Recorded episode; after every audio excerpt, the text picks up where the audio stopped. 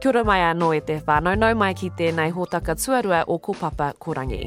This is the second podcast of Kopapa Korangi, Up or Down, reframing the costs of climate change. I'm Marnie Dunlop, the host of today's podcast, and I'm here with Shaun Awatere and Jen Margaret with Kamua Kamuri, looking back to move forward. In this podcast, we want to consider the systems of knowledge and finance our early Pākehā settlers brought to this whenua and to explore how our economy, our economic frameworks, have evolved and been impacted by past decision making. Looking particularly at the way we work with the land, we're exploring what this could mean for our future with a changing climate. But before we get into it, I'll ask our manuhiri to introduce themselves. Kei a. Uh, kia ora koutou, Shaun Awatere tēnei. He uri ahau no te tai rāwhiti no Ngāti Porou. I'm a researcher with Manaaki Whenua Landcare Research and I'm also on the kāhui for the Deep South National Science Challenge. Most of my work involves looking at how mātauranga Māori informed practices can help inform natural resource management decision making within Aotearoa, including climate change adaptation processes. Kia ora, Shaun. And Jen? Kia ora, Jen Margaret. I'm a Te Tiriti educator working predominantly with uh, tangata tiriti organisations to understand our history, central role of Te Tiriti o Waitangi, our responsibilities to Te Tiriti and how we bring those alive today. And so working with organisations um, and individuals across private, government, community sector for those discussions. Ka mua ka muri, looking back to move forward. And so, how do we grapple with our past and reconsider our present? So, to break it down, we'll start with you, Shaun. What whakaaro or values do you think underpin our current economic system, and how does that play out in environmental or climate change policy? I think probably the underlying whakaaro that's informed a lot of our uh, economic thinking is this notion of efficiency. And generally, the way that we measure efficiency is through GDP. So GDP is gross domestic product it measures pretty much how much a country produces in a year. And that has primarily been the, the main monitoring mechanism for defining how good an economy is going. To be fair, there has been a shift in recent times towards the notion of well-being as a whole has been the main focus for economic policy. But for a large part of our economic history, producing lots of stuff, mostly low value stuff, at high volume, has been the way that we've uh, organised our economic production within Aotearoa. So, what we always want to see in terms of this economic paradigm is economic growth increasing year upon year upon year, because that's what the model says is that in order to achieve well-being, you need to keep growing and growing. What that notion means is that if the rich get richer and the poor remain the same or get poorer, then that's a pretty optimal outcome. It's not a socially optimal outcome, but from an economics point of view, that is an efficient outcome. That's something I think we need to change up. Often, what it fails to acknowledge is some of the social costs so, for example, if we look at forestry, it's an efficient uh, production because they're producing a lot of a product and they export it internationally overseas, primarily to China. But often the costs of the production and the environmental costs are generally borne by society as a whole. So, a classic example of that is landslides plus forestry slash. So, forestry slash is the leftovers that uh, are generated once the people who are harvesting the trees cut off all the branches. They only want the main stem trunk of a tree and they leave all the, the rest of the, the branches behind. Then during high precipitation events or floods, what happens is that all those branches that are on the steep slopes of a hill, they wash off into gullies and streams and into rivers, and they build up on bridges and they damage that infrastructure as you're seeing, the government has just uh, announced a lot of uh, pūtea for relief packages. Well, that's coming out of the, the taxpayers' contribution to society So that's quite an inefficient type of outcome. And I think we probably need to ensure that we move away from those types of practices and towards something that's more sustainable. So you're saying that the ideal of efficiency is one of the drivers, but isn't always the outcome, right? Because while it might be efficient for the forestry company, it's really not efficient for communities or for government. So, Jen, on that, can we just step back a little bit to think about how we got here in the first place and what drove those earlier decision makers? I think, as Shaun was talking about, who pays the cost of the actions of private companies, it takes us back to some of the very early bailouts by colonial governments of private enterprise and really the foundational actions of colonisation in Aotearoa, those being the actions of the New Zealand Company, who in 1839 sold nearly 100,000 acres of land in Aotearoa without actually having ever come to the country, without having any discussion with the people whose lands they were speculating on and selling off. So that financial base of, of Aotearoa is in that base of colonisation. And the New Zealand Company, if people kind of may or may not know the story. But when we think about that now, that's pretty outrageous. You're on the other side of the world, you set up a company, you sell off titles to land that you have no right to. And at the same time, the context for this is that the Colonial Office in Britain has just recognised and acknowledged uh. So the Declaration of Independence, that mana, that um, sovereign authority, that control of all of the lands of Aotearoa is with Hapu. Alongside this, private company is taking these actions, um, which don't align with what the Colonial Office has done. They go ahead, New Zealand company, bring people out here. A whole lot of stuff ensues, obviously. Uh, but what happens is very early on, the Colonial Office does investigations into the actions of the New Zealand company. They see all of the land sales and deeds as invalid. However, they then prop up the New Zealand company. So the New Zealand company's um, financial speculation doesn't work. Their company model doesn't work, but the government props them up. And actually, one of the first actions of the colonial government was to bail them out for about £200,000 in the early 1850s at that time. Massive amount. And they also took over the interests that the New Zealand company had in terms of over a million acres of Māori land. So, what sits with those financial capitalist models from our history is also the fundamental racist, white supremacist assumptions that permeate our systems.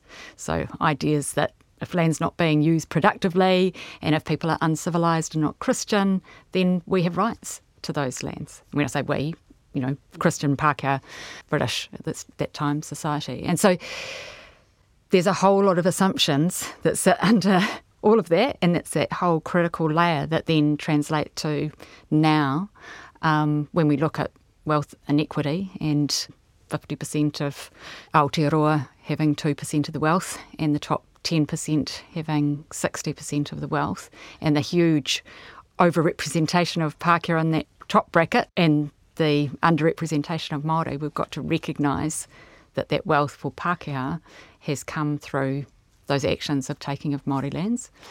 Mm-hmm. Not only through the original um, land transactions, but also wars mm. and laws, really powerful laws to alienate lands.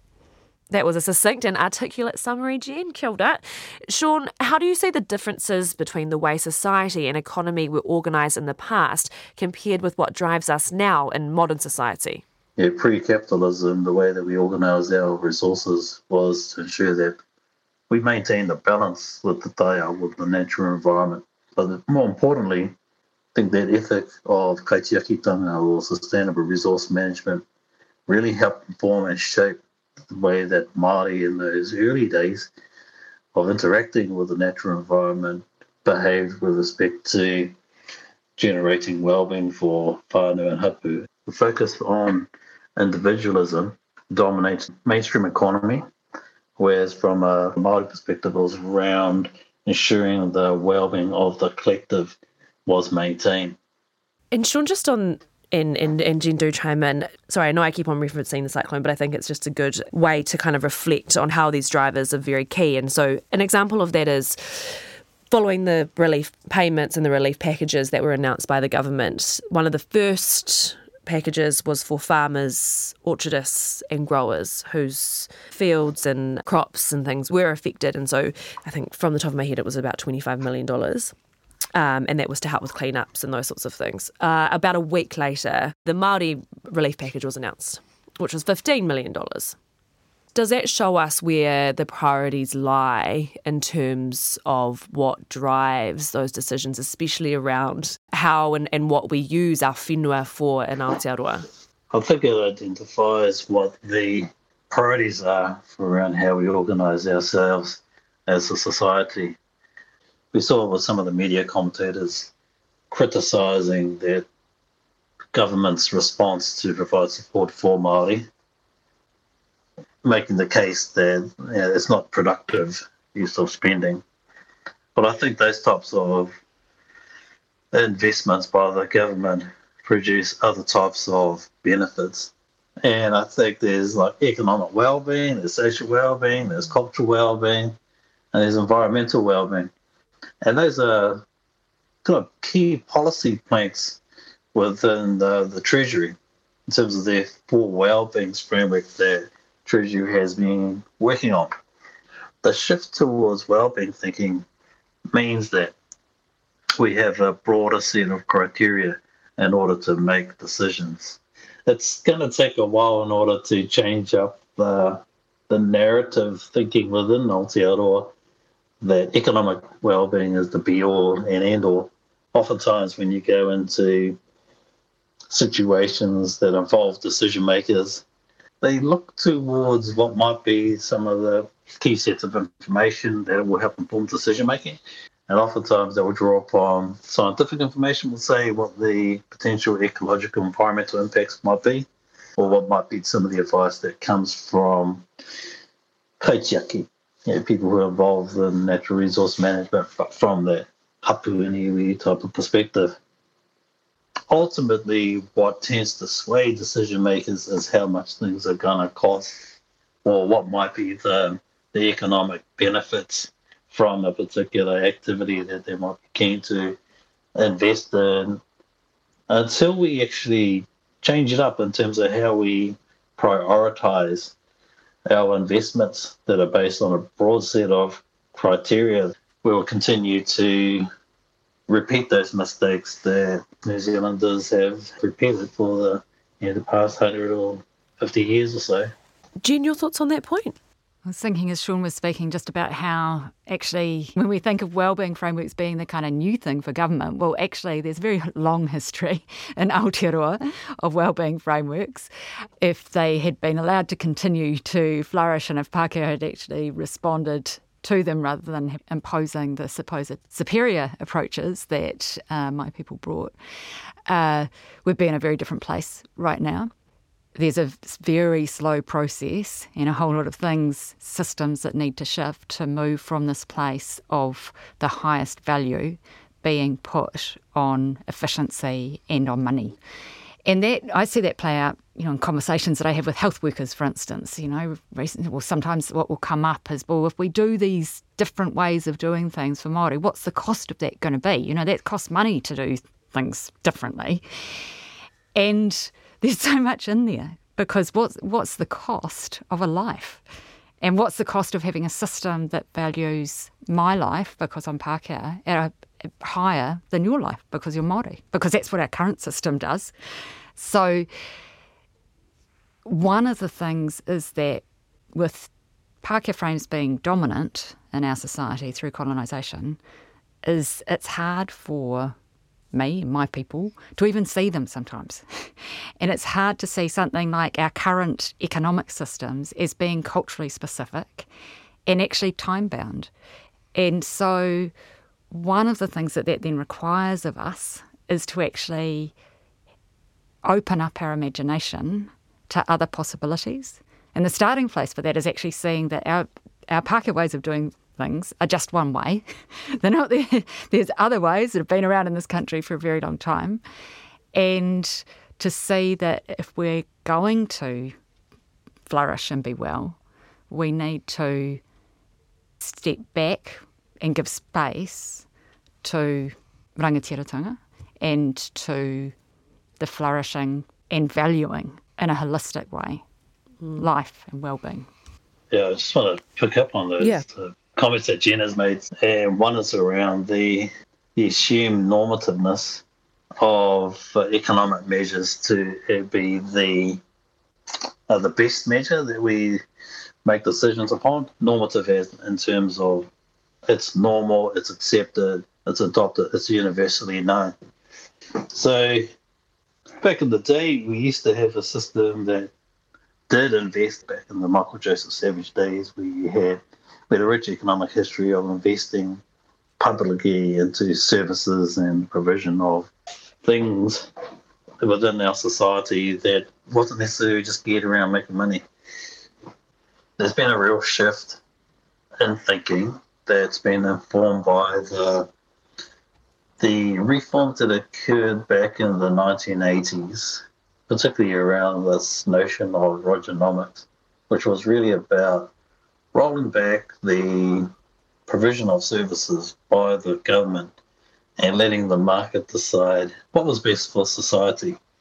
So Rogernomics was uh, the name for the neoliberalist types of economic policies, named after the former Minister of Finance, Roger Douglas. But the theories for which it's based upon is just basically what some dude in Chicago School of Economics, based in the 1980s or 70s, come up with post Keynesian economics. Out of those reforms has come the approach that was referred to before in terms of letting the market decide what was best. Businesses are the best at looking after our resources.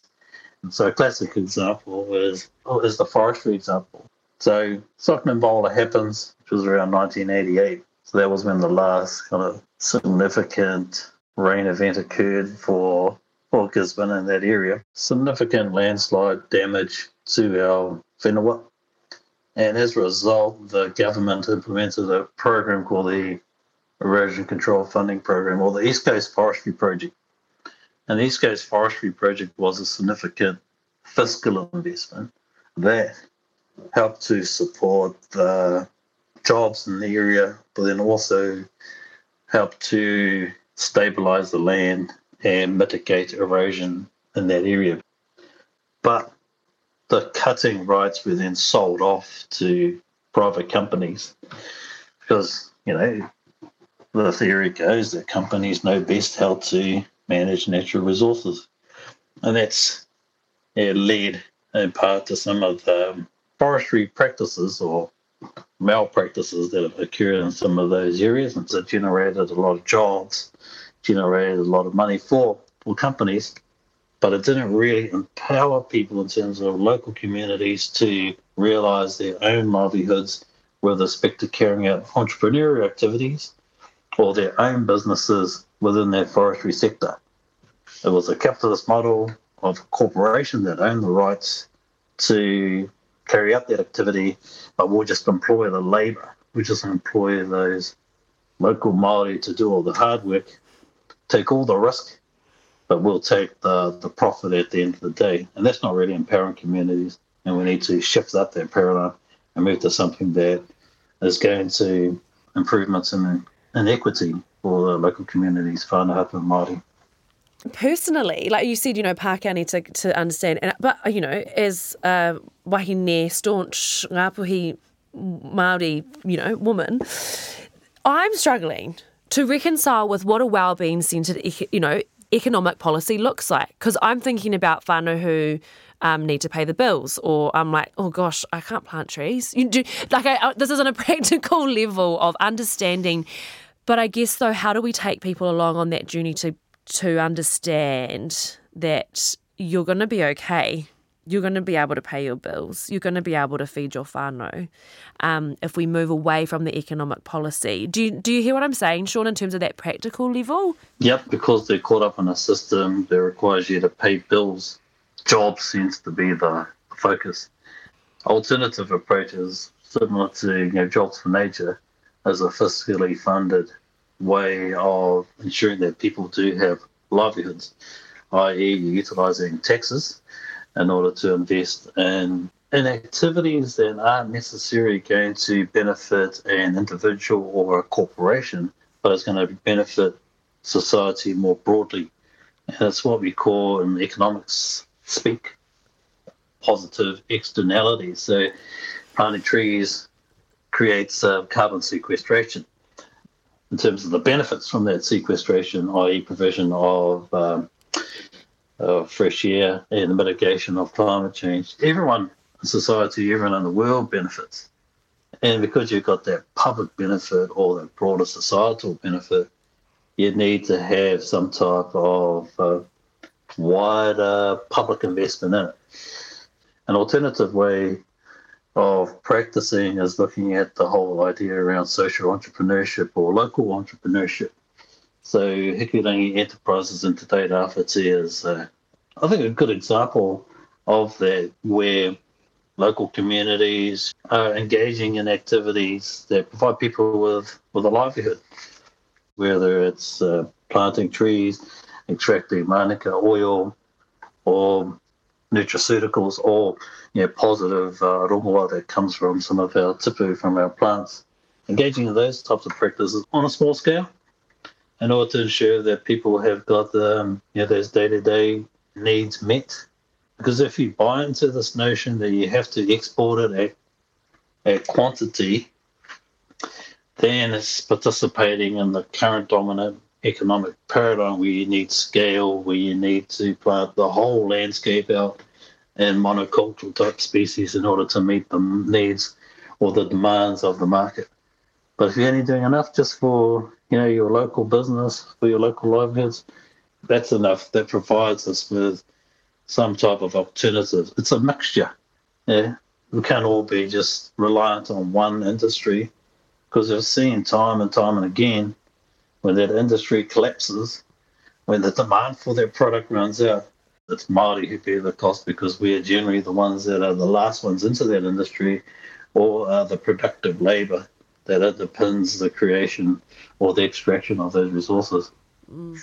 Can I just pick up on that idea of what's enough that's in there? Because I think it's a critical one. And again, when we think about the huge inequities in our society and that core question of, you know, where does this wealth come from? And uh, recognising, particularly for, for Pākehā, the ways that um, we have profited from the disposition of Māori and the intergenerational wealth that comes through that. There's a core question around what's enough and not only in terms of what we do in terms of industry, but also personal wealth.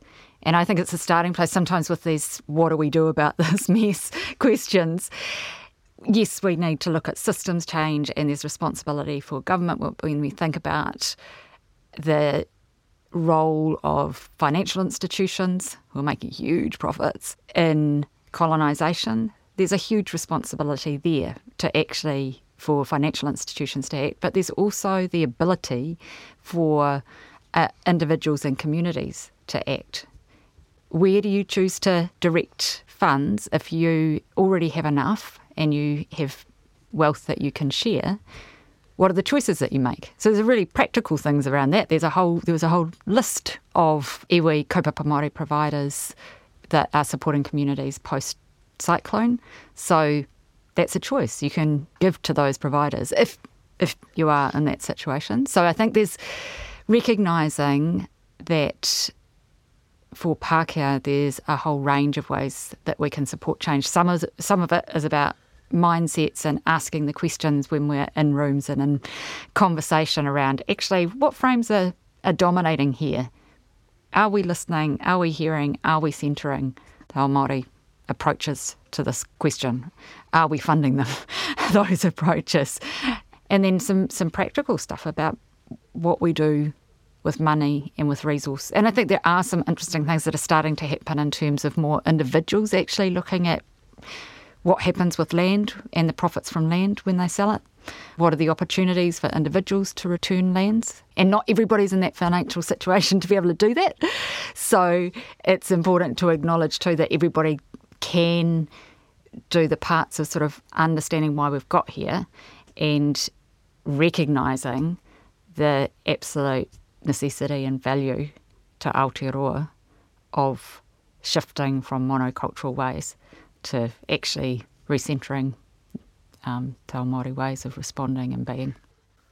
Try to pick up on those mm. points mm. that Jen has made because they're, they're quite important. And what's often missed is that our holdings corporations, Māori ones, and our Māori businesses are often, it's a trap within that profit making economic paradigm.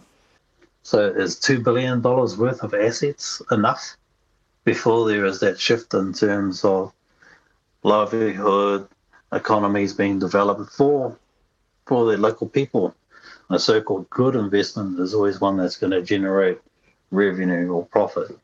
So if we flip the um, the standard operating procedures for investment towards more of a well-being centric approach that's based on not only jobs but then also on the social and the cultural outcomes that are generated. And one way you can do it is ensuring that the evaluation criteria goes beyond just a return on equity, but includes other things like whether there's intergenerational transfer of knowledge. So if you're going to be doing planting of trees, uh, you're having one that ensures that whānau know what the purpose of those trees are, what are the benefits from a cultural perspective.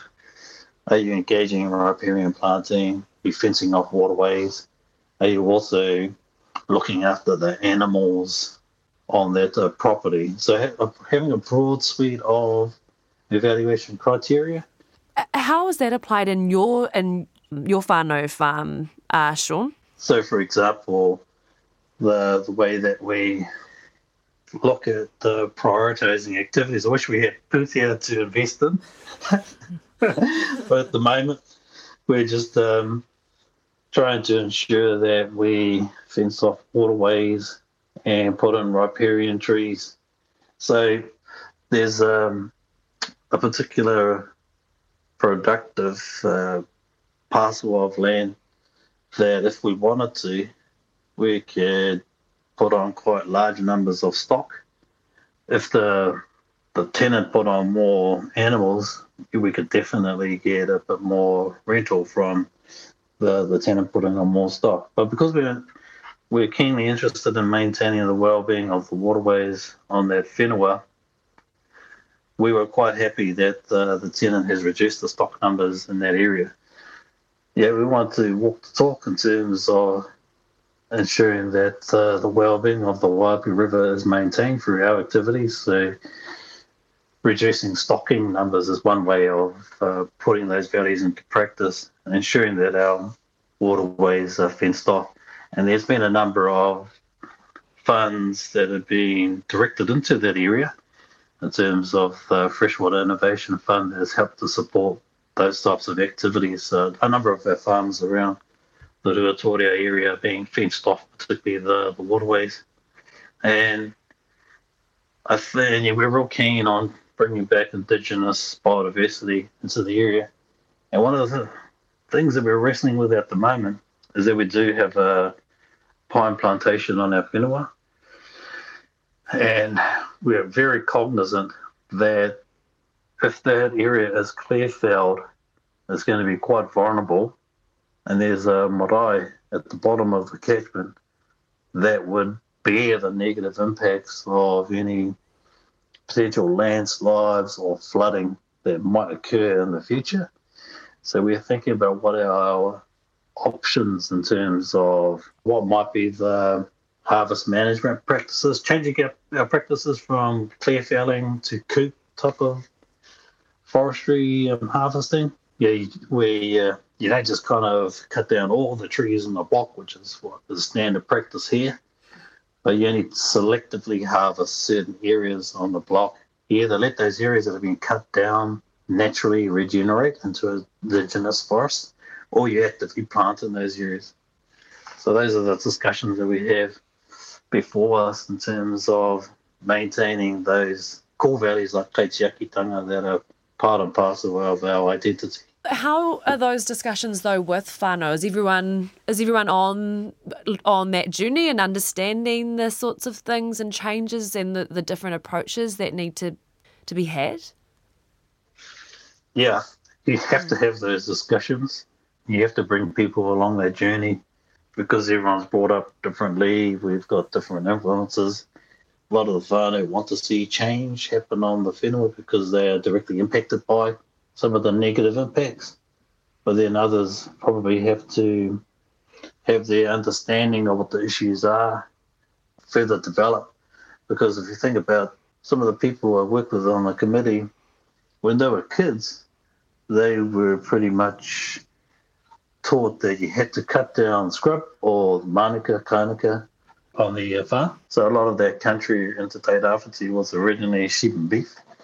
And in order to establish those farms, there had to be wholesale clearance of the indigenous land cover in that area, which occurred, uh, a lot of occurred around the 1930s and then also continued right up into the 1970s. I remember as a child, uh, when I was living in Gisborne, the fire and the horizon being dark and uh, yeah, orange, because that was from all the smoke fires of back in those days where they used to burn down scrub.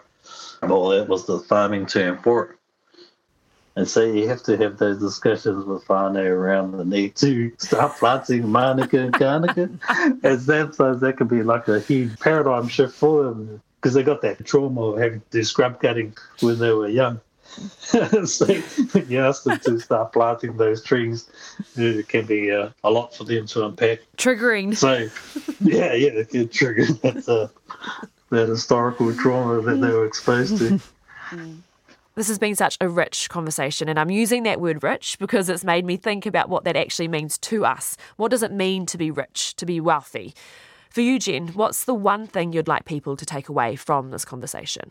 I think, particularly as Pākehā talking to my people, what is to be taken out of it is to do the work and recognise that it's continual work, not only to understand our history and our place in what we're living now, but also how that shows up in our everyday ways of being. How our history has shaped us shapes how we see ourselves and shapes um, our relationships with tangata whenua.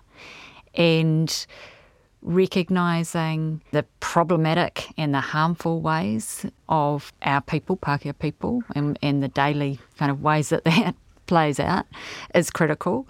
But in that understanding and seeing the possibility and the continual generosity of tangata whenua to tangata tiriti in terms of being in these lands. And I think finding hopeful ways and healthy ways of being in Aotearoa um, and it's not about always having the answers as Pākehā to this. It's actually sometimes about listening. It is about acting, but it's about listening and responding and critiquing some of the existing stuff, getting engaged in the conversations about different ways of acting and being.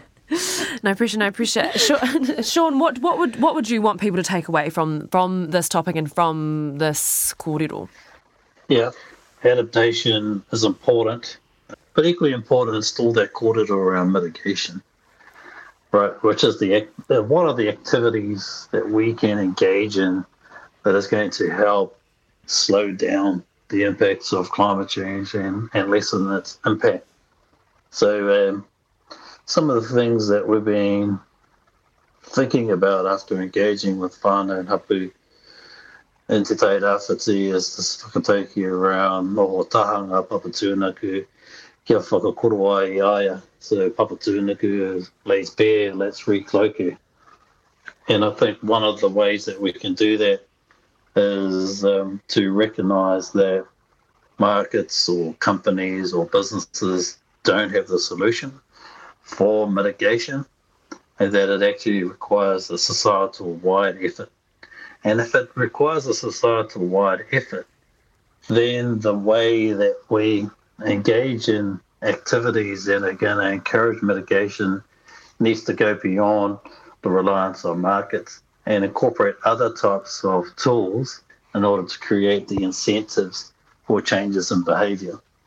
And those toolkits need to go beyond what we're in New Zealand generally quite scared to do, and that's the implementation of taxes, implementation of tougher regulation in order to ensure that the market is actually responding to the signals from society and that society, particularly whānau hapu, are not the ones that bear the cost of climate change. Shaun Awatere, Jen Margaret, ngā mihi nui kia kourua for your whakaaro, your insights on how we need to look back to look forward. Ka mua, ka muri. In the next conversation, we're delving into insurance for adaptation. How do we currently price, pay for, and transfer climate risk? Are these methods reducing danger or delaying what we do about it? Who will be most harmed if we don't support different ways of protecting ourselves and our communities? If you've enjoyed this conversation, do share it. The more people we can get on board thinking about climate change mahi, the better our future will look. Ko Papa Korangi is brought to you by the team at Deep South Challenge Alex Keeble, Kate Turner, Maximilian Scott Murray, and Sally Owen. It was edited and produced by Kirsten Johnston at Popsock Media. Studio recordings and mixing was by Will Saunders and Steve Burridge. To learn more about the Deep South Challenge, Te Komata o Te Tonga, head to deepsouthchallenge.co.nz. Ko Māni Dunlop tēnei. Thank you for listening. Kia tau te mauri. Hei kona.